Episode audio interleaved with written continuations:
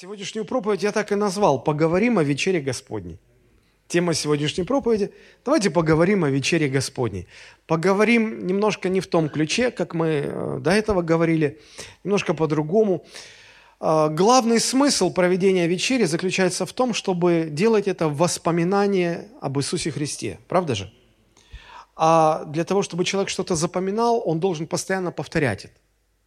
Там, где прекращаются разговоры, там, где наступает молчание, там все забывается, там все останавливается.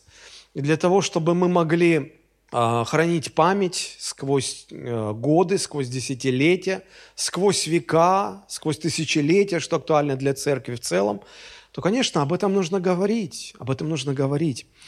Я хотел бы сегодня прочитать э, фрагмент из Евангелия от Луки, 22 глава, с 14 по 22 стих, стихи, а затем я остановлюсь на семи э, мыслях, которые, я думаю, что мы еще их не затрагивали, но относительно вечери они, э, на мой взгляд, э, довольно актуальны, они представляют определенную актуальность. Итак, Лука 22 глава с 14 стиха. Это слова Иисуса Христа. «Когда настал час, Он, то есть Христос, возлег и двенадцать апостолов с Ним – и сказав им, а, и сказал им, «Очень желал я есть с вами эту Пасху прежде моего страдания, ибо сказываю вам, что уже не буду есть ее, пока она не совершится в Царстве Божьем». И, взяв чашу и благодарив, сказал, «Примите ее и разделите между собою, ибо сказываю вам, что не буду пить от плода виноградного, доколе не придет Царство Божие». И, взяв хлеб и благодарив, преломил и подал им, говоря, «Сей есть тело мое, которое за вас предается, сие творите в мое воспоминание». Также и чашу после вечери, говоря, «Сия чаша есть новый завет в моей крови, которая за вас проливается». И вот рука предающего меня со мной за столом. Такой переход неожиданный, правда? То вот он говорит о вечере, и потом как бы останавливается, говорит, и вот рука предающего меня рядом со мной за столом. То есть, другими словами, он сказал, а оказывается, с нами за одним столом сидит предатель. Впрочем, Сын Человеческий идет по предназначению, но горе тому человеку, которым он предается. Христос очень э, большое внимание придал вот этой заповеди. Он сказал, что мы должны это делать э, регулярно, из раза в раз, доколе Он придет. То есть, э, тем самым Господь подчеркивает особую важность вечери. Почему она настолько важна? Почему она настолько важна? Знаете, когда только э, начали появляться евангельские христиане, христиане, которые верили в Евангелие и хотели строить свою жизнь на основании только лишь Евангелия. Затем это движение переросло в протестантское движение. Вот когда они только стали появляться, то очень большое внимание и они, и, и их оппоненты придавали вечере Господней. В частности, в Европе многие верующие, именно евангельские верующие, они были казнены, а, буквально сожжены на кострах только по причине их отношения к вечере Господней. Если вы помните из истории, в XVI веке на престол а, в Англии взошла а, Мария I из династии Тюдор. Позже она получила в народе название «Кровавой Мэри» за свою особую жестокость. Она была католичкой и очень ненавидела протестантов.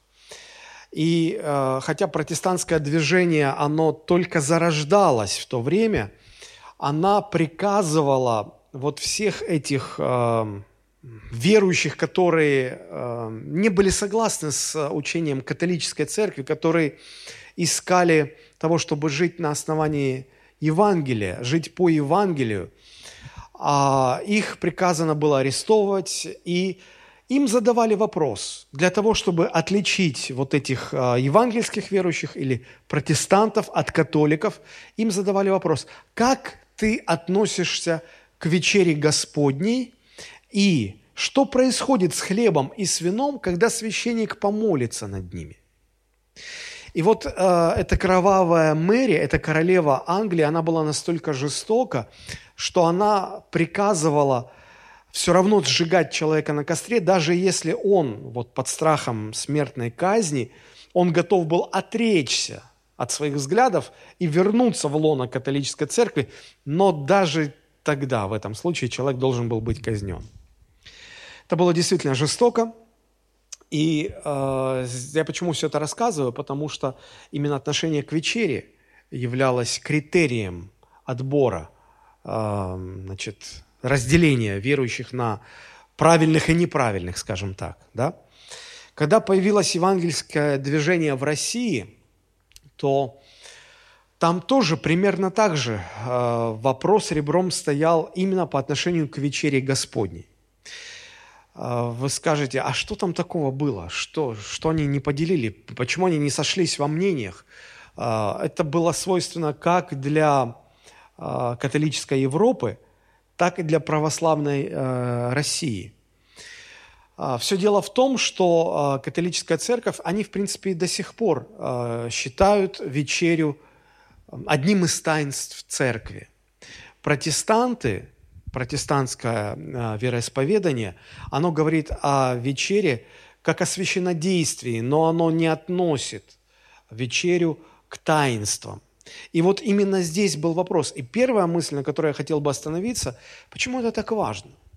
Почему это так важно понимать и разбираться, а, является ли вечеря таинством или она не является таинством? Я а, много разговаривал с разными людьми, от простых рядовых верующих до служителей, пасторов, епископов. Знаете, что я обнаружил? Подавляющему большинству просто все равно. Таинство – это не таинство. Даже те, кто называют это таинство, а, фактически они на деле относятся к этому просто как к священнодействию, не вкладывая туда никаких элементов таинства. Почему это так важно? А, один пастор мне сказал – ну какая разница? Главное, чтобы трепетно относились. Ну, это, это же священнодействие. Я говорю, да, это священнодействие. Но главное, чтобы люди к этому трепетно относились. Я говорю, я согласен, действительно. Это чрезвычайно важно. Но не подразумевает ли трепетное отношение к этому священодействию разобраться, чем оно является, а чем оно не является, по сути? Он вынужден был согласиться со мной. Чтобы понять, о чем идет речь, наверное, лучше начать с того, чтобы дать какое-то определение, что такое таинство в церковном смысле. Я постараюсь избегать э, специальных терминов, чтобы не усложнять, а наоборот, я, я хотел бы упростить э, это определение, этот вопрос до того, чтобы каждый человек смог это понять. Э, наверняка вы замечали, что когда мы празднуем Пасху или когда мы празднуем праздник Крещения Господня, это в январе каждого года, то на Пасху вы встречаете много людей, которые пекут куличи или покупают куличи, а потом их несут в церковь, в храм, православный храм для того, чтобы их осветили. А на крещение что несут? Воду. Воду, чтобы осветили воду. Расчет какой? Что если священник помолится, да еще и в храме, за кулич или за воду, то этот кулич и эта вода окажут на меня какой-то благодатное действие, а, исцелят меня, ну или как минимум улучшат мое здоровье, принесут мне какое-то особое благословение.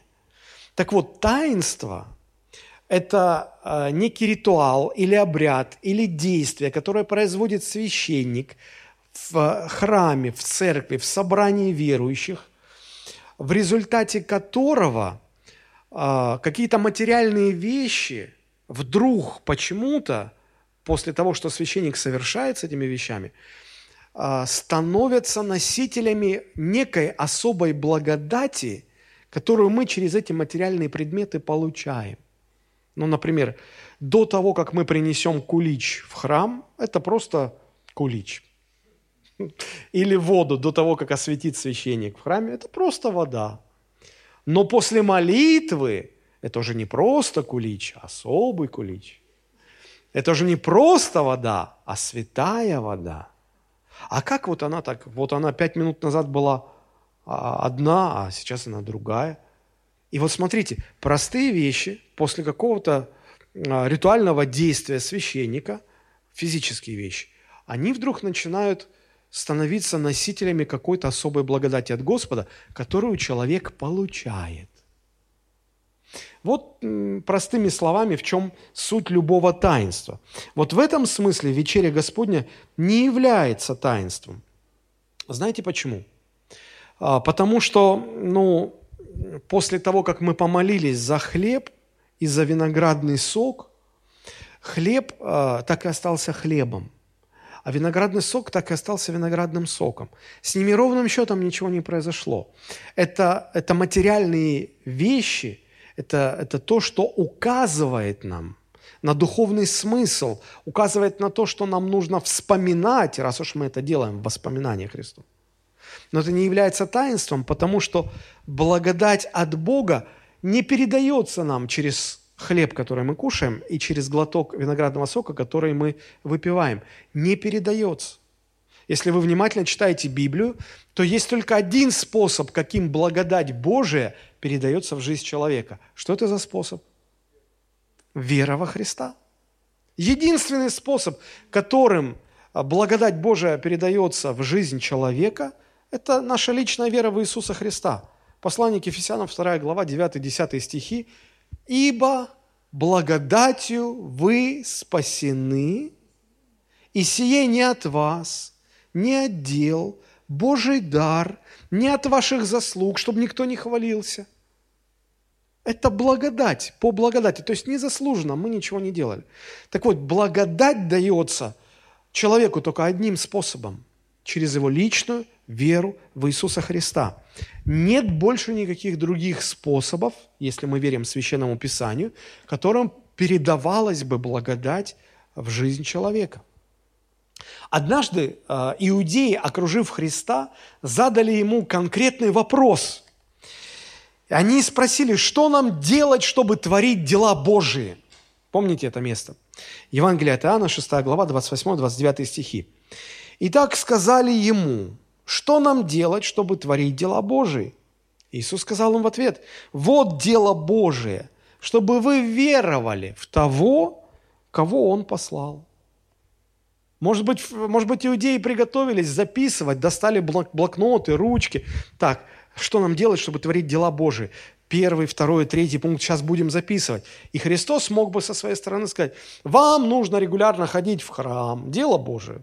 Ну, да, вроде как дело Божие. Вам нужно приносить десятин, дело Божие, дело. Вам нужно там совершать какие-то ритуальные действия мы бы со всем этим согласились, нам это все понятно. Но Христос говорит какую-то непонятную вещь. Он говорит, есть только одно дело. Вот есть только одно дело, которое вас изменит. Это чтобы вы веровали в того, кого Бог послал. Кого Бог послал? Иисуса Христа. Чтобы вы веровали в Него и верой этой жили. Потому что только через эту личную веру в жизнь человека передается благодать Божья – если мы будем думать, что хлебопреломление является неким инструментом, через который Бог дает людям свою благодать, давайте предположим на время. Я, я до этого момента говорил, что это не так. Но давайте предположим, что вечеря Господня – это еще один инструмент благодати, получения благодати Божией. Но если так, тогда это разрушает две очень важных библейских истины. И если бы это была правда, то оно бы ничего не разрушало, оно бы соответствовало библейским истинам. Но так это предположение, которое мы сделали, допустили, оно разрушает две важных библейских истины. Во-первых, первая истина гласит, что э, смерти Иисуса Христа на Голговском кресте, вот его жертва Голговская, ее достаточно для того, чтобы решить проблему всех человеческих грехов в прошлом, настоящем и будущем. И для того, чтобы все люди были спасены, Христу достаточно было один раз умереть и воскреснуть. Больше ничего делать не нужно. Больше Богу ничего делать не нужно. Тем более людям больше ничего делать не нужно для того, чтобы быть спасенными. Но если мы говорим, что хлебопреломление – это еще один способ обретения благодати Божией, тогда получается, что смерти Христа или жертвы Христа было недостаточно.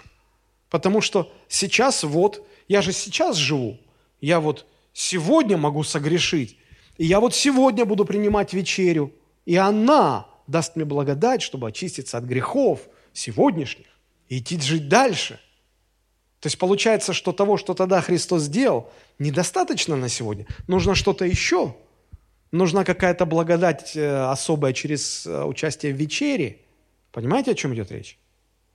А, тогда это уничтожает а, или разрушает первую истину, что жертвы Христа достаточно было. Посмотрите, Евреям 10 глава с 11 по 14 стихи написано, «Всякий священник ежедневно стоит в служении и многократно приносит одни и те же жертвы, которые никогда не могут истребить грехов. Он же, то есть Христос, принеся одну жертву за грехи, навсегда воссел одесную Бога, ожидая затем, доколе враги его будут положены в подножие ног его, ибо он, Христос, одним приношением навсегда сделал совершенными освящаемых. А, все изложение послания к евреям построено на контрасте, на противопоставлении того, что было в Ветхом Завете, тому, что теперь получается в Новом Завете.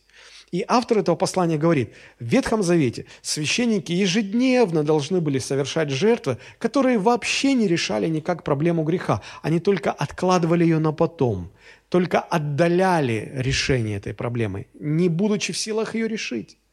А Христос один раз принес свою жертву, которая раз и навсегда решила все проблемы, связанные со грехом. И вот э, своей жертвой Христос, один раз ее принеся, навсегда соделал совершенными кого? Тех, кто верой принимает эту жертву. Больше ничего не нужно. Ни добавить, ни прибавить. Ничего больше не нужно. Но если для получения особой дополнительной благодати нам необходимо участие в вечере или в каком другом либо таинстве, получается, что жертвы Христа недостаточно. Это все хорошо, неплохо, здорово, но все-таки еще что-то нужно. Видите, как одно начинает противоречить другому. Это чрезвычайно важно. Это чрезвычайно важно. В католической церкви есть так называемая теория пресуществление. Может быть, вы сталкивались с этим. А, я как-то уже об этом говорил. Но еще раз повторю, почему они так верят. Суть ее в том, что по их убеждениям, после молитвы священника за хлеб и за вино, хлеб буквально, слышите меня, буквально становится телом Христовым, а, а вино буквально превращается в кровь Христа – и священник вот это тело и эту кровь, он как бы еще приносит в жертву еще раз. Опять, снова. И вот якобы это высвобождает какую-то свежую, дополнительную, особую благодать Божию. Друзья, но это же противоречит Священному Писанию. Это противоречит Священному Писанию. Вот почему я не католик, я не могу с этим согласиться. А, у православных есть нечто подобное. А, а, их теория называется теорией приложения. Они верят, что после молитвы священника хлеб буквально не превращается в тело, а вино буквально не превращается в кровь, но после молитвы, после молитвы это все-таки уже нечто большее, чем хлеб, и нечто большее, чем вино. Это что-то большее, что символически становится телом и кровью Господа. И когда священник а, дает вот это вот причастие, и человек принимает, у них это расценивается как, как, необход... как, э, как особая дополнительная благодать.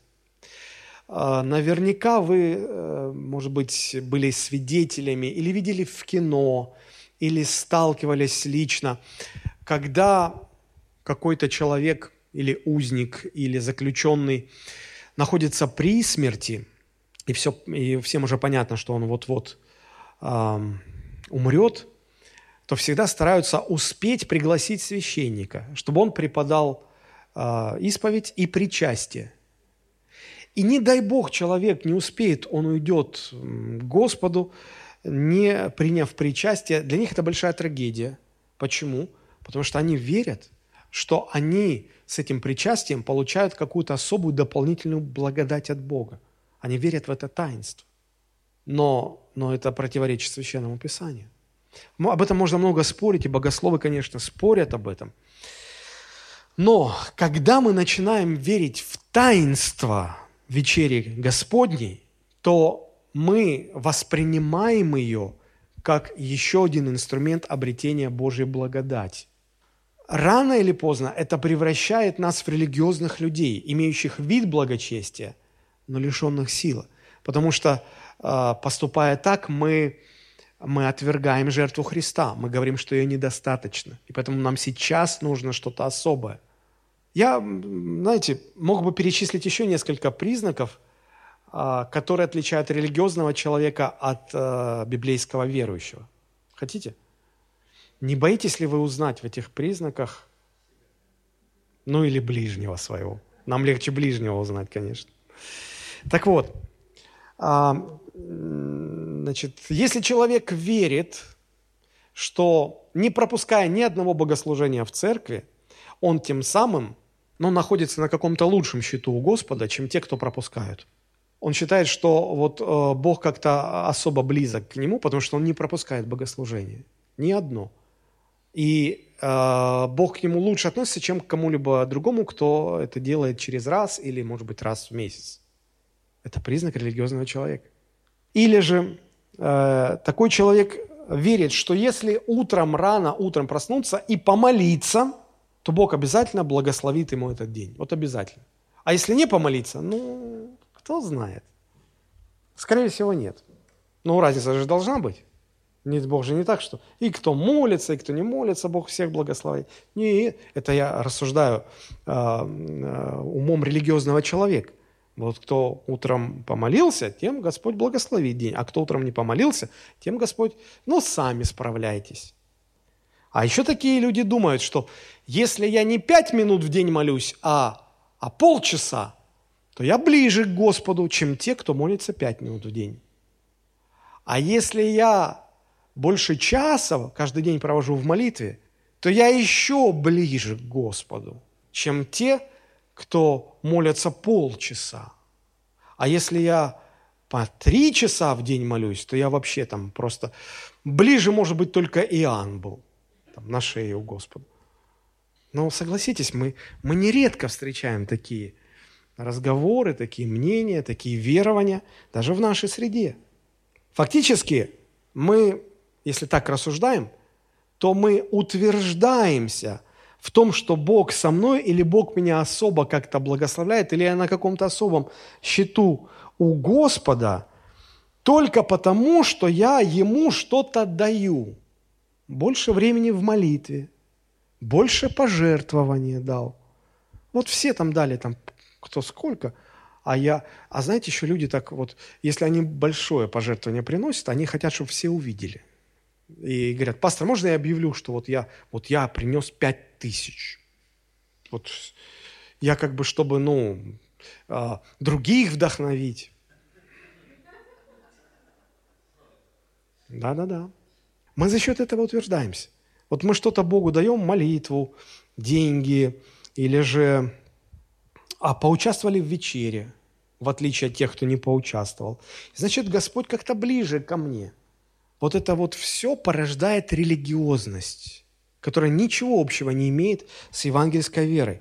Библия ясно учит нас, что Божье благоволение есть только во Христе.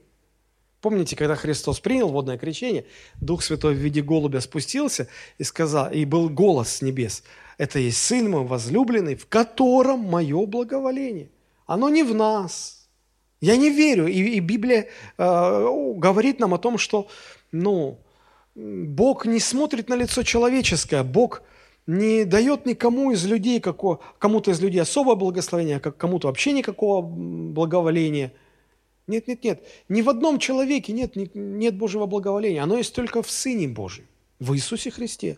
Вот почему евангелист Иоанн в одном из своих посланий, он говорит, «Потому имеющий Сына имеет жизнь вечную». То есть имеющий Христа в сердце – имеет и Божье благоволение в нем. Но оно не в человеке как таковом, оно во Христе, в Божьем Сыне. И если я имею Божьего Сына, я имею это благоволение. Я имею все, что дает Христос.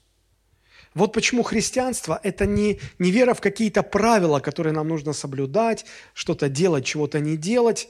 И тогда Бог нами доволен. Это религия.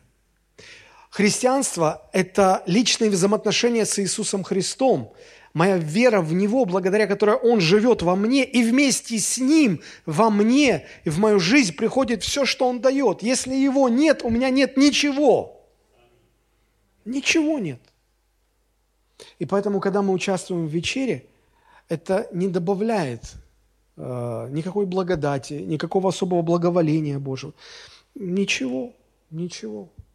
Оно вообще для другого предназначено. Если бы это было действительно так, Христос бы сказал, я даю вам новую заповедь, чтобы вы совершали э, вечерю, доколе я приду, и вы должны это делать, потому что это, через это вам будет ну, периодически добавляться какая-то благодать, добавляться какая, что-то, какое-то благословение, которое вам будет необходимо. Ничего подобного Христос не говорит. О вечере э, говорится в каждом из четырех Евангелий, но ничего подобного ни в одном из Евангелий нету.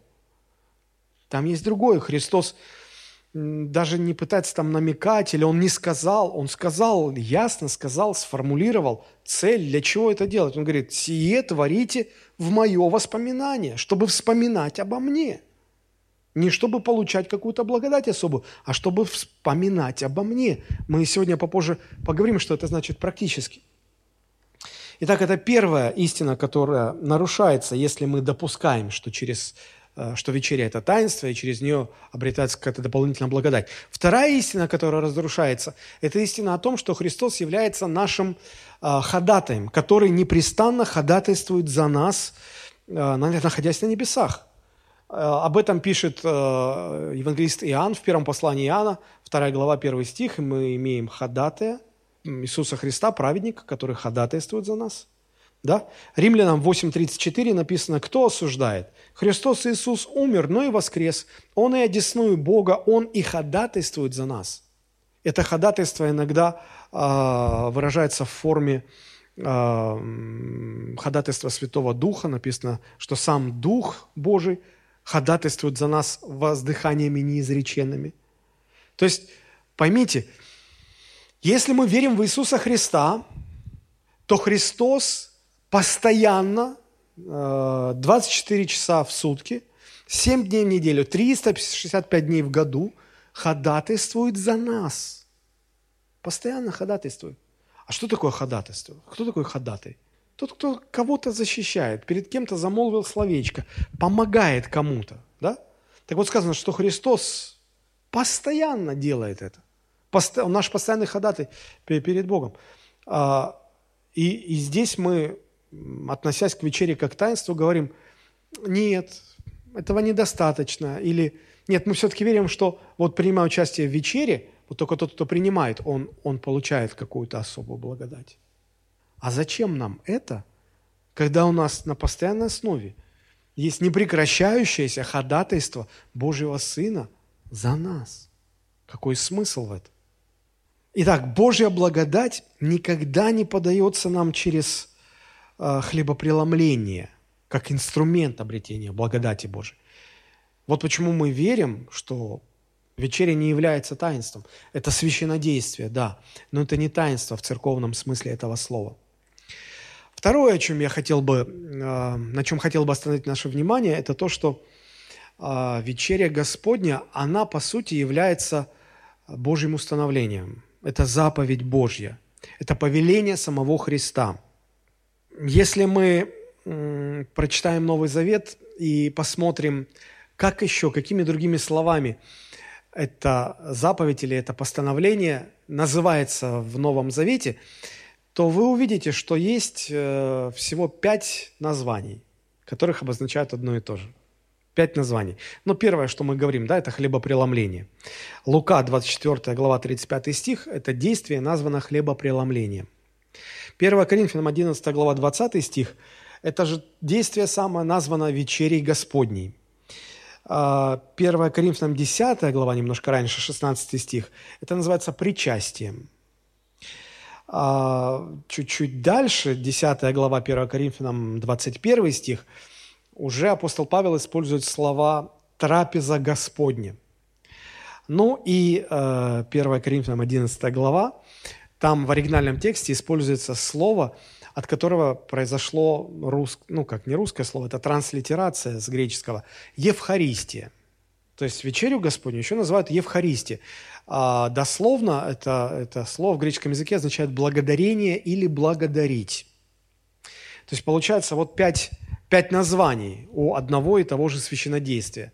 Давайте их повторим. Хлебопреломление, вечеря Господня, причастие, трапеза Господня и Евхаристия. И Евхаристия. А в разных церквях, в разных вероисповеданиях, в разных конфессиях, конечно же, есть множество разных-разных установлений, постановлений, свой список таинств каких-то. И это, может быть, было бы интересно изучать, но знаете, что для меня более всего интересно? То, что сам Христос оставил нам всего две заповеди. Всего два установления Он дал церкви, которые нужно соблюдать. Не очень много. И слава Богу. Во-первых, это водное крещение. Каждый уверовавший должен креститься в воде. И во-вторых, это вечеря Господня. Каждый уверовавший должен регулярно принимать участие в этом священнодействии с определенной целью, а, основная цель, которая заключается в том, чтобы делать это воспоминание о а, Иисусе Христе.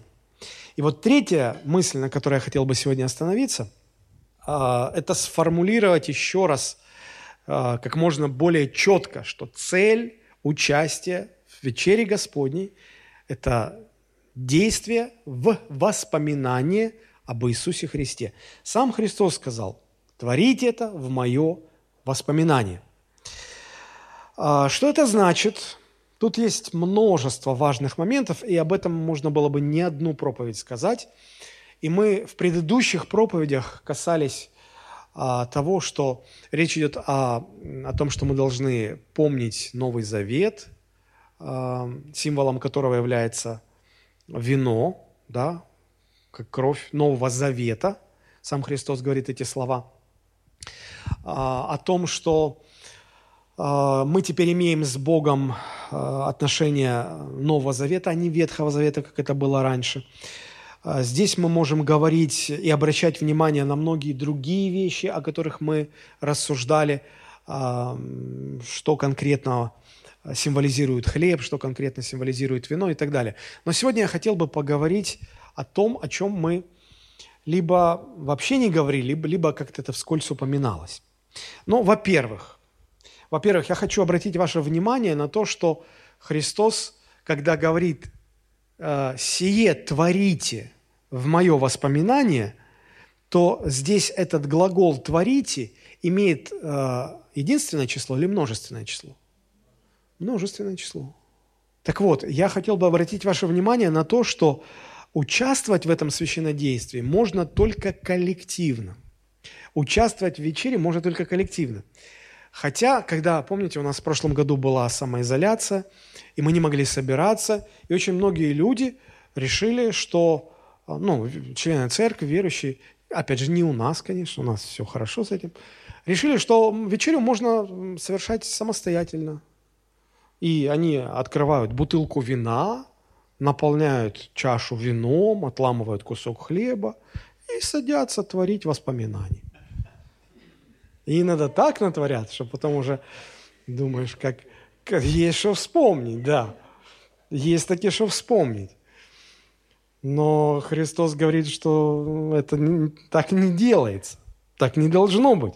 Это должно быть э, действие, совершенное в собрании верующих. А как э, Клайв Стейплз Льюис однажды сказал, что христианство – это дело коллективное, как и жениться и выходить замуж. Ты не можешь это сделать один – или вдруг вы решили в футбол поиграть один. Вообще-то это игра командная.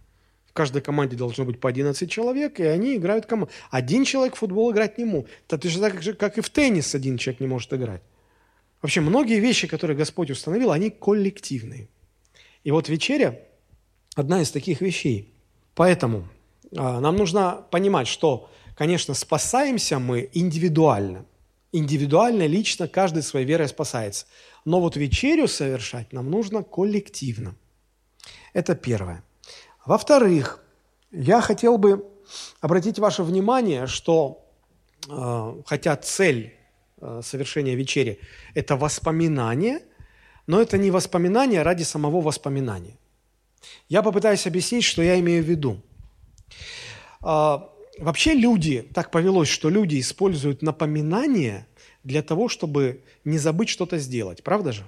Ну вот сегодня люди ведут э, напоминания, список своих напоминаний либо в смартфоне, либо в ежедневнике для того, чтобы не забыть что-то сделать.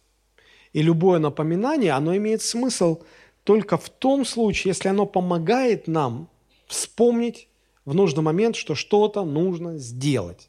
Иначе смысла в этом нет, правда же? Допустим, вы договорились о деловой встрече со своим бизнес-партнером. И а, в оговоренное время он приходит, а вас нет. Он вам звонит и спрашивает, мы же договорились, да? Ты не забыл? Он говорит, вы говорите, я помню, конечно, я помню, да, помню, мы сегодня встречаемся в таком-то месте, в такой-то час. И ваш бизнес-партнер говорит, так а где вы? Ну как, ну меня нет, но я помню. Какой смысл в том, что ты помнишь? Если это не напоминание не помогло тебе сделать то, что ты должен был сделать. Или же если вы со своей женой договорились, что вечером вы встретитесь в ресторане, чтобы провести романтический ужин, и вы себе поставили в, в этот в, в органайзер напоминание или в смартфон – и на протяжении дня вы вспоминаете, вы помните. Жена звонит, дорогой, ты не забыл, у нас сегодня романтический ужин? Да, да, да, я помню, помню. Я вот тут галочку поставил, я тут записал. Подходит время, жена в ресторане, вас нет, она звонит, спрашивает, дорогой, а как же так? Я помню, помню, я помню. А где ты? Ну, я не успеваю, но я помню. Какой смысл так помнить? Так вот, когда Христос сказал «сие творите в мое воспоминание», Он не имел в виду, что мы будем собираться и вспоминать факты из Его биографии. Господи, мы помним, что Ты родился в Вифлееме, а, а детство провел в Назарете, вот, распят был на Голгофе, по воскресении своем встретился с учениками в Галилее, мы помним, Господь.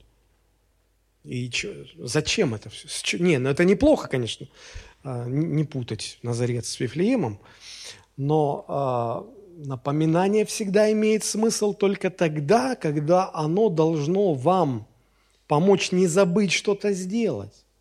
Вы скажете, а тогда что имел в виду Христос?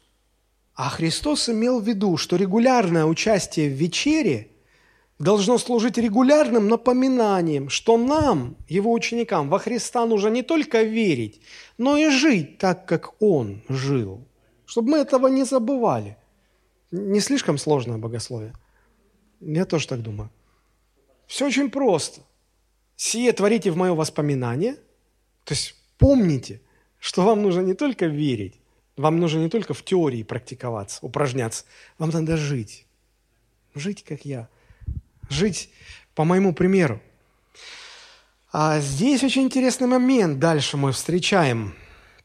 Если вы прочитаете а, в каждом из четырех Евангелий историю, связанную с вечерей Господней, а потом прочитаете в первом послании к Коринфянам, 11 глава, где говорится о вечере Господней, а, если вы внимательный читатель, то вы обязательно обнаружите, что в каждом из этих пяти упоминаний о вечере Господней в каждом почему-то упоминается о предательстве Иуды. Ну, давайте посмотрим. А, Лука, 22 глава, 20 и 21 стихи. «Также и чашу после вечери, говоря, сия чаша есть Новый Завет». Это Христос говорит. «Сия чаша есть Новый Завет в моей крови, которая за вас проливается». И потом, надо бы, наверное, было бы сказать, сие творите в мое воспоминание, но здесь Христос почему-то вставляет. И вот рука предающего меня со мною за столом. Впрочем, Сын Человеческий идет по предназначению, но горе тому человеку, которому он предается. Если мы обратимся к первому посланию к Коринфянам, 11 главе, 23 стих. 11 глава – это вот всегда, когда вечеря проводится, чаще всего именно из этой 11 главы читают текст. А, с 23 до конца главы. Смотрите, как апостол Павел говорит, «Ибо я от самого Господа принял то, что и вам передал, что Господь Иисус в ту ночь, которую предан был, был предан, взял хлеб и пошло дальше. Зачем упоминать о предательстве Иуды? Почему оно здесь вклинивается в этот рассказ, в эту историю? А, я не знаю, нет прямого ответа на этот вопрос в Священном Писании, но э, я размышляю следующим образом.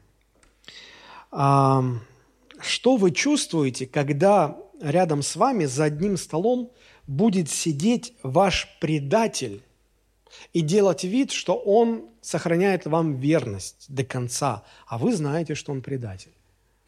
Какое чувство у вас будет внутри рождаться? Нехорошее. Нехорошее. Что чувствует пастор, когда в его команде один из лидеров клянется и божится в верности до гроба, тогда как этот пастор доподлинно знает, что этот вот член его команды ведет переговоры о переходе в другую церковь, причем уходит не, он, не только он сам, но вся его домашняя группа будет уходить. И, и пастор об этом знает. Я был в этой шкуре не раз. Что, какое чувство у тебя рождается в сердце? Вряд ли любовь. Во-первых, а, ощущение какой-то безнаказанной наглости. Тебе хочется сказать, ну я же все знаю, ну что ты мне врешь? Что же ты делаешь? Ну будь ты мужественным, приди скажи там, ну все, ты мне не нравишься, я ухожу от тебя. Нет, нет, он тебе клянется в верности, а за твоей спиной предает тебя. Только в моем случае цена вопроса – это просто конфликт в церкви, межцерковный конфликт. Неприятно, можно пережить это все. В конце концов, меня никто не распинает. А вот у Христа цена вопроса была жизнь или смерть. Потому что Иуда его предал на распятие. Вот уже посерьезней. Так вот, я думаю, что Иисус чувствовал в своем сердце, когда там за столом сидел Иуда. И Христос прямо говорит, представьте, вот представьте, что вы один из 12 учеников, вы сидите со столом, вас 13 человек, вас 12 учеников и ваш учитель Христос. И вот э, Христос встает и говорит, среди нас есть один предатель. Какая реакция будет? Ну, а кто это? Да. А потом, не я ли? И мы, мы, мы читаем на страницах Евангелия, что ученики стали эту перекличку, как бы, не я ли, Господи, не я ли? То есть каждый как бы хотел провериться. Петр говорит, Господи, не я ли? Почему ты не говоришь прямо? Один из вас предатель, один из вас предаст меня. Кто? Скажи, назови. Имя, сестра, имя. Брат, имя, Иисус, имя. Один из вас. Кто? Один из вас. И, и потому не я ли, не я ли? Иоанн, не я ли? Матфей, не я ли? И вот, вот вы оцените красоту, в кавычках, момента, когда Иуда тоже смотрит в глаза, прямо в глаза, и говорит, не я ли, учитель? Не я ли? Я думаю, даже как надо Бога не бояться – но это ладно, с Иудой, э, то, что у него внутри творилось, это мы сейчас, если начнем об этом говорить, это надолго. Я думаю, вот Христос, что Он чувствовал? И Он говорит так, что... Он говорит, да, ты.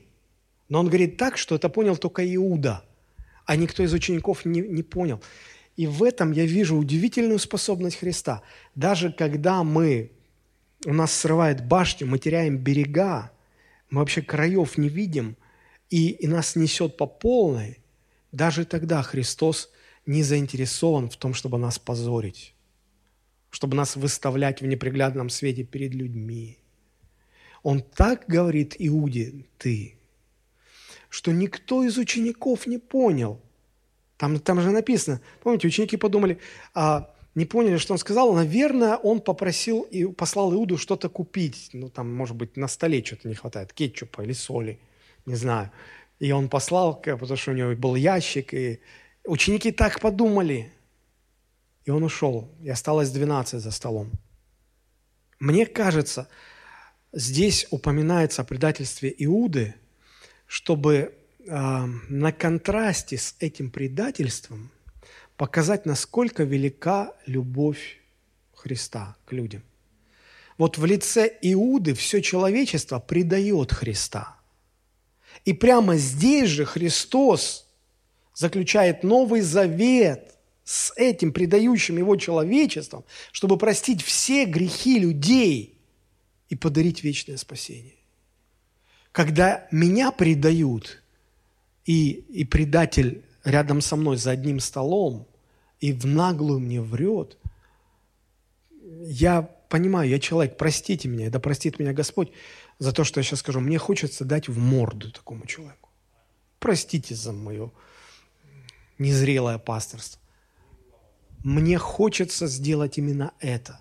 У меня не рождается никакой любви.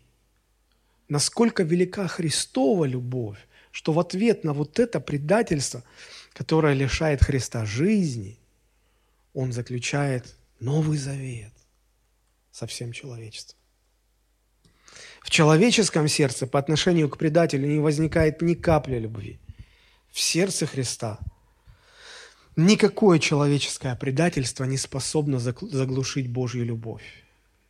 Наверное, и об этом тоже нам надо помнить, когда мы творим вечерю Господню. И об этом тоже надо помнить. Четвертая истина, на которой я хотел бы остановиться, заключается в искушении, а, которое поджидает каждого из нас, тех, кто осознал, как это здорово быть спасенным Божьей благодатью.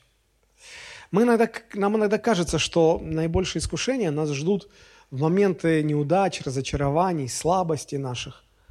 Оказывается, не так. Оказывается, самые, самые тяжелые искушения, самые коварные искушения нас ждут, когда мы на пике своих побед. Мы тогда расслабляемся. Мы тогда расслабляемся, нас легче свалить. А, первое послание к Римлянам, 10 глава, 11-12 стихи. Там есть такие слова. «Все это происходило с ними, с иудеями, как образы в Ветхом Завете, а описано в наставлении нам, достигшим последних веков. Посему, кто думает, что он стоит, берегись, чтобы не упасть».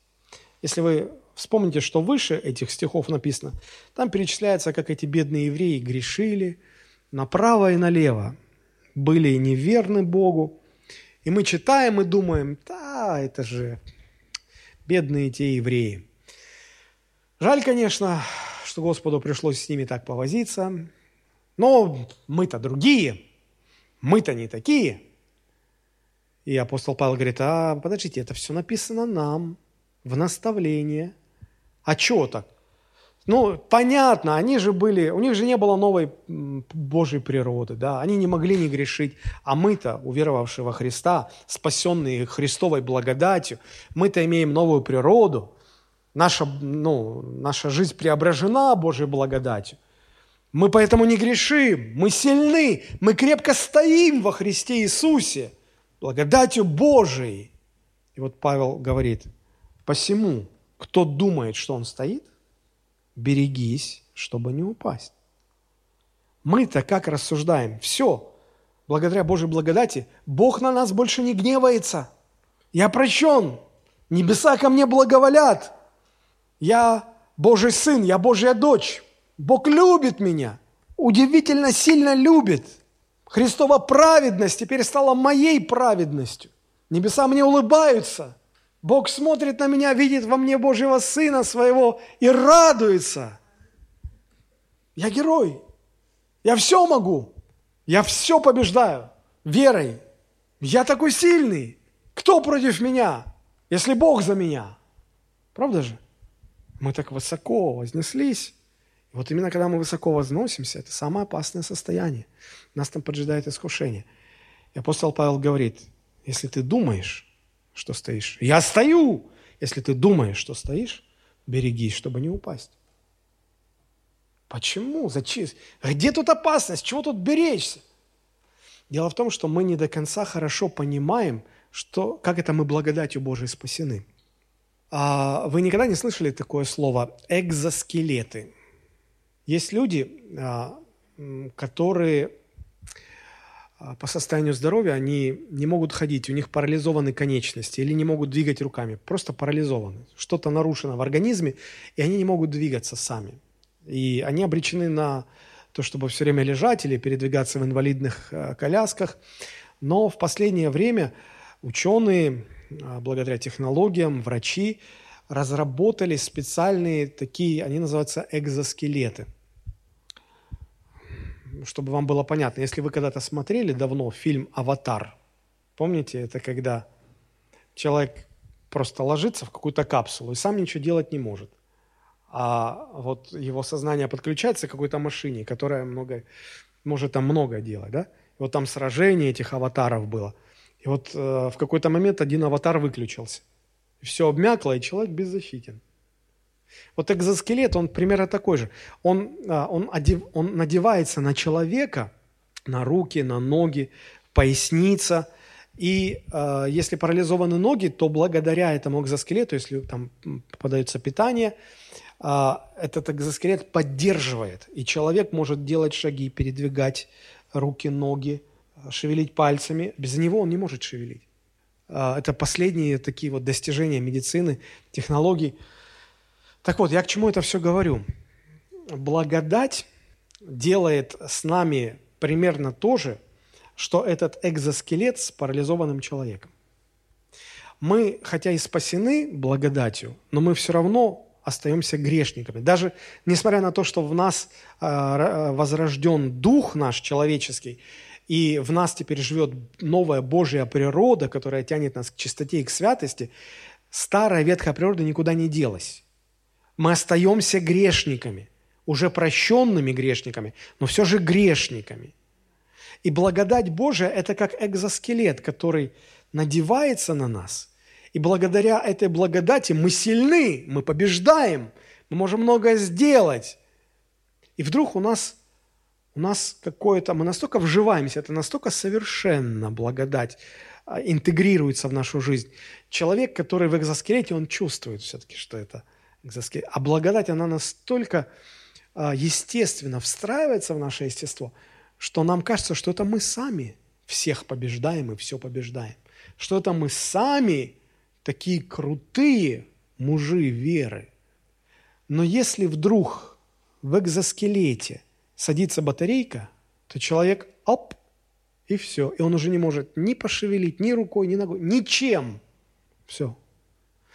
Так вот, и если Божья благодать уйдет, если Бог отнимет свою поддерживающую руку – мы даже стоять не сможем. Мы падаем. Поэтому Павел говорит, кто думает, что он стоит, и думает, что он своей силой стоит. А когда ты начинаешь думать, что ты своей силой стоишь, тогда Господь говорит, ах, ты, тебе своих сил достаточно, хорошо, и убирает свою руку. А мы падаем. Мы падаем не потому, что мы плохие и что-то плохое сделали. Мы падаем потому что просто потому, что Бог убирает свою руку – а он ее убирает, потому что мы самонадеянно думаем, что это мы такие крутые. Господь говорит, не-не, я своей славы никому не дам. Хочешь быть крутым? Пожалуйста. Забрал руку. И вся наша крутизна свалилась вот здесь вот, в комочек. Понимаете, в чем дело? Вот почему Павел говорит, кто думает, что стоит, берегись, чтобы не упасть. Потому что все, что у нас есть, это благодать. Это благодать. Без нее мы просто такие же грешники, как и все остальные. Это важно. Участвуя в вечере, и об этом вот тоже надо помнить. Нам нечем хвалиться, потому что без Бога, без Его благодати я просто грешник. Если я сейчас иду по жизни, и у меня все хорошо, ничего не болит, все устраивается, все складывается как никогда лучше – не надо думать, что это потому, что это я такой хороший. Как только вы начнете так думать, выключается благодать, и вы стекаете по стеночке, и, и все, и падаете. Поэтому, когда участвуете в вечере, и об этом тоже напоминайте себе. Берегитесь, чтобы не упасть. Оглядитесь вокруг себя. В нашей церкви было раньше гораздо больше людей. Где они сегодня? Почему, почему я в церкви, а их нет? И непонятно, где они. Берегитесь подумать, это потому что я такой верный, это потому что я такой хороший. Те плохие, поэтому они там уже где-то непонятно где. А я же хороший перед Богом, поэтому я здесь. Берегитесь так думать. Потому что как только вы начнете так думать, Божья благодать может выключиться. И вы поймете, что вы без Божьей благодати парализованный грешник, не способный ни на что. И об этом тоже надо помнить, когда участвуем в вечере Господней. Пятая э, мысль. Когда мы участвуем в вечере, мы должны понимать, вспоминать, напоминать себе о, о, нашей причастности ко Христу и к Церкви. 1 Коринфянам 10 глава 16-17 стихи. «Чаша благословения, которую благословляем, не есть ли приобщение крови Христовой? Хлеб, который преломляем, не есть ли приобщение тела Христова?» Вот это слово «приобщение» – это греческое слово «кайнония», которое означает самое тесное, близкое, родственное общение, какое только может быть. И 17 стих. «Один хлеб, и мы многие одно тело, ибо все причащаемся от одного хлеба». Первые два предложения говорят о нашей причастности ко Христу. Мы причастны ко Христу, мы, мы Его часть, мы Его, э, мы мы во Христе, мы с Ним связаны, мы с Ним едины. Знаете, есть люди, а, есть люди среди нас, ну, вообще, есть люди, которые строят свою ценность и значимость, им своей значимости не хватает, и они ее пытаются утверждать на знакомствах с другими великими известными людьми. А, может быть, в вашем окружении есть такие люди. В моем окружении много таких людей, которые, а, как не зайдешь там в социальные сети, смотришь, тут он с Михалковым фотографируется, а тут вот он с э, Николаем Цискоридзе, а тут он еще с кем-то известным, а тут еще с кем-то известным. И вот просто листаешь эту страничку и видишь, ну, что не фотография, то с каким-то известным человеком. И, и такие люди наверняка вот, ну, тем самым придают ценность своей фигуре. Посмотрите, я знаю этого, я вот а, здоровался с этим, вот руку уже месяц не мою, вот я э, этот, и... Или когда проводится какая-то большая конференция, приезжают какие-то известные там спикеры, известные пасторы, евангелисты, проповедники, и после служения есть возможность сфотографироваться с ним. Ой, и тут начинается просто поклонение. Такая выстраивается очередь в мавзолей, как в мавзолей. Вот. И, а можно с вами сфотографироваться? Да, давайте сфотографироваться. А можно с вами сфотографироваться? А можно ваш автограф? Э, и, и для чего это? Так есть куда выложить. Чтобы все видели, что вот я знаком, что я лично за руку держал. Мы даже обнялись. Я думаю, а ведь мы же причастны к самому Господу, царю царей. Но почему-то мы как-то это забываем. Иногда даже стесняемся этого не хотим это афишировать, что-то не так. Наверное, и об этом надо себе напоминать, когда мы участвуем в вечере. Но мы не только причастны к Господу, мы также причастны к телу Христову. Да, один хлеб, и мы многие одно тело. Ибо все причащаемся от одного хлеба, а хлеб состоит из зерен – так же и мы, как зерна, ну, вместе мы хлеб, вместе мы церковь. Этот образ указывает нам на причастность к церкви, к общине, к моим братьям и сестрам. Это значит, что мы должны напоминать себе, что это ценность быть частью общины Христовой. Это ценность, для меня это важно, для меня это значимо, для меня это радость. Ведь мы же раньше, до, если бы не Христос, кто мы друг для друга? Мы никогда друг друга не знали. У нас нет общих знакомых, родственников. Мы, такие разные люди. Но придя ко Христу, став Его учениками, мы стали родными по крови Христа. И это родство гораздо ближе, чем родство по человеческой крови. Эту мысль заметил еще даже царь Соломон, когда сказал, бывает так, что друг более привязан, нежели брат. Бывает так, что во Христе родство – сильнее, чем по крови человеческой. И об этом тоже нам нужно напоминать себе. Участвуя в вечере, мы провозглашаем свою принадлежность Христу и свою принадлежность друг к другу, к церкви. Мы, мы, для нас это ценность, мы рады, что мы в церкви. И поэтому э, одно из условий для участия в вечере – нам нельзя враждовать друг с другом. Если вспомнит, кто, идя принести дар свой на жертвенник, что имеет там с братом какой-то конфликт, остановись, потом принесешь. Иди примирись сначала с братом. Как мы можем участвовать в вечере, если мы сидим там, а кто-то из братьев или сестер сидит тут, и мы тут никогда не сядем, потому что он там. Мы никогда не здороваемся с ним. Мы даже в его сторону не, не смотрим. Он нам там что-то сделал, а мы на него разозлились. И мы думаем, ну ладно, пусть все живет своей жизнью. И когда пастор говорит, все ли в мире с Господом, с церковью? Да-да, пастор, мы так внутри кричим. Да-да, пастор, у нас все в порядке. Я его, конечно, ненавижу, но вы же видите, что я вот здесь сижу, а не там. Ну, чтобы не, не, не напрягать отношения. Так все. Но у меня все хорошо, хотя я его ненавижу.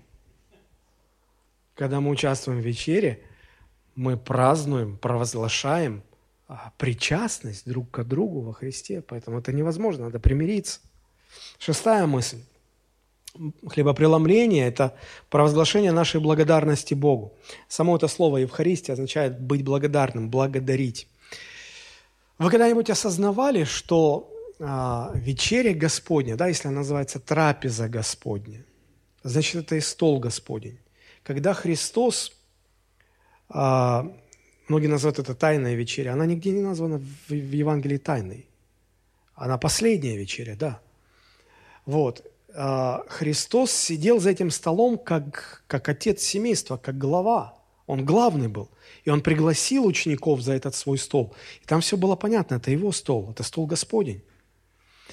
А, даже если вы будете читать, та же 22 глава Евангелия от Луки, там выше сказано, что Христос говорит своим ученикам, вы когда пойдете в город, то вам встретится такой-то человек, вы у него спросите, он вам скажет, что уже приготовлена там-то а, горница, усланная, приготовленная, вот туда идите и туда принесите все продукты, там у нас будет вечеря. То есть Христос все организовал. Он заранее позаботился. Ученики только еду принесли и накрыли стол. А так это все сделал Христос. И Он позвал учеников за свой стол. А теперь внимание, вы когда-нибудь задумывались, что участвуя в вечере Господней, на самом деле что происходит? Сам Иисус Христос приглашает вас присесть за Его столик. Вы представьте, если вы приходите в ресторан, какой-то дорогой, богатый, хороший ресторан, и вы видите, что там, там вот как-то все так отделено, огромный стол, и там со столом, ой-ой-ой-ой, там президент сидит. Понятно, охрана, все туда, не то что э, не пробиться, не пройти, там, когда только в ту сторону начинаешь смотреть, уже чувствуешь взгляды, секьюрити, охранников и так далее. Ты даже посмотреть страшновато. И вдруг и вдруг оттуда, с той стороны, какой-то охранник в таком костюме, с галстуком подходит и говорит, Федор Михайлович, вы Федор Михайлович, Федор Михайлович, пройдемте, пройдемте, пройдемте, пройдемте. Владимир Владимирович хочет, хочет вас пригласить за свой стол. И он, и он подводит, и вы садитесь, и, и, он, и президент говорит, вот тут, пожалуйста, рядом со мной. Согласитесь, как-то мурашки, как-то ну, как-то неожиданно. Как, я? Кто я? Я простой человек. И, меня, а, а, и вы даже не знаете, что сказать. Язык заплетается. И он говорит, дорогой Федор Михайлович, угощайтесь, пожалуйста, кушайте. Наслаждайтесь, все хорошо. Все хорошо. Так это президент. А это Христос царь всех царей, приглашает вас за свой стол. А мы тоже до конца не понимаем этого, этого образа, потому что в древности, когда какой-то важный человек приглашал кого-то, а бы кого за стол не приглашали.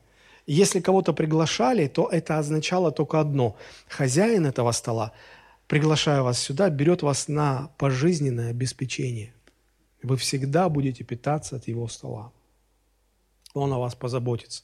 Помните, когда Давид и Иоаннафан заключили кровный завет друг с другом, и по этому завету каждый должен был заботиться о детях другого, если одна сторона умрет. И Анафан погиб, и Давид специально устроил поисковую экспедицию, чтобы узнать, остались ли родственники Иоаннафана. И выяснилось, что где-то живет э, Мемфивосфей, калека, ребенок Иоаннафана, э, он родился калекой, уродцем. И где-то его уже было не до него, и, а потом, когда отца не стало, и он, он вообще где-то потерялся, Давид его находит – это вообще отдельная проповедь может быть. Давид его находит, вытаскивает из его болота, привозит в Иерусалим, сажает за свой стол и говорит, ты сын Иоаннафана. Только поэтому ты будешь каждый день сидеть за этим столом. И я буду содержать тебя все дни твоей жизни, потому что завет. И Господь говорит, ты по крови моего Сына Иисуса Христа, мой Сын. Поэтому ты будешь всегда сидеть за моим столом. Я буду всегда о тебе заботиться. Христос, приглашая нас к своему столу, позаботился о нашем вечном спасении, обещал помогать в земных нуждах. И когда наша земная жизнь закончится, Он сказал, Иисус сказал, помните, в доме Отца Моего обителей много – а если бы не так, трудно поверить, а если бы не так, я бы вам сказал, я иду, чтобы приготовить вам обители. Но оно так. Они уже приготовлены. Мы когда попадем на небеса, нам не нужно, не нужно брать ипотеку в небесном банке на бесконечное количество времени. Нам не нужно строить себе дом, нам не нужно работать, чтобы купить там какую-то обитель. Там для нас уже все приготовлено. Потому что Христос пригласил нас за свой стол. Вот о чем надо помнить. Вот о чем надо помнить. И седьмое. Участвуя в вечере, мы возвещаем смерть Христа. Мы возвещаем Евангелие, потому что суть Евангелия – это смерть и воскресение Христа, Иисуса Христа. Мы говорим, что этой смерти было достаточно для нашего спасения. Мы говорим, что Он все совершил. Он все совершил. Все совершил Он. Нам нечего добавить, и нам ничего не надо добавлять. И Он сказал, творите это в мое воспоминание, доколе я приду. И участвуя в вечере, мы провозглашаем, что мы ждем того дня, когда Он придет забрать свою церковь, когда мы встретимся с Ним. Очень много смысла заключено в вечере Господней. И вот сейчас, когда мы будем участвовать в этом священнодействии, вспоминайте, напоминайте себе то, о чем мы говорили. Кто может участвовать в этом священнодействии? Тот, кто является публичным верующим. Понятно, что такое публичный? Он не скрывает. Он принял водное крещение, и он не скрывает. Ну не так, что в церкви, ладно, в церкви все пусть знают, а на работе не-не-не-не-не-не. И он он публично верующий. Он в мире с ближними, он в мире с церковью. Самое важное, он в мире со Христом. Он в мире со Христом. Вот на этих условиях, на этих основаниях вы можете сейчас участвовать. Давайте мы поднимемся, склоним свои головы и помолимся. Поблагодарим. Евхаристия – это значит благодарить. Поблагодарим Господа за то, что Он пригласил нас к своему столу. Иисус Христос, мы так благодарны.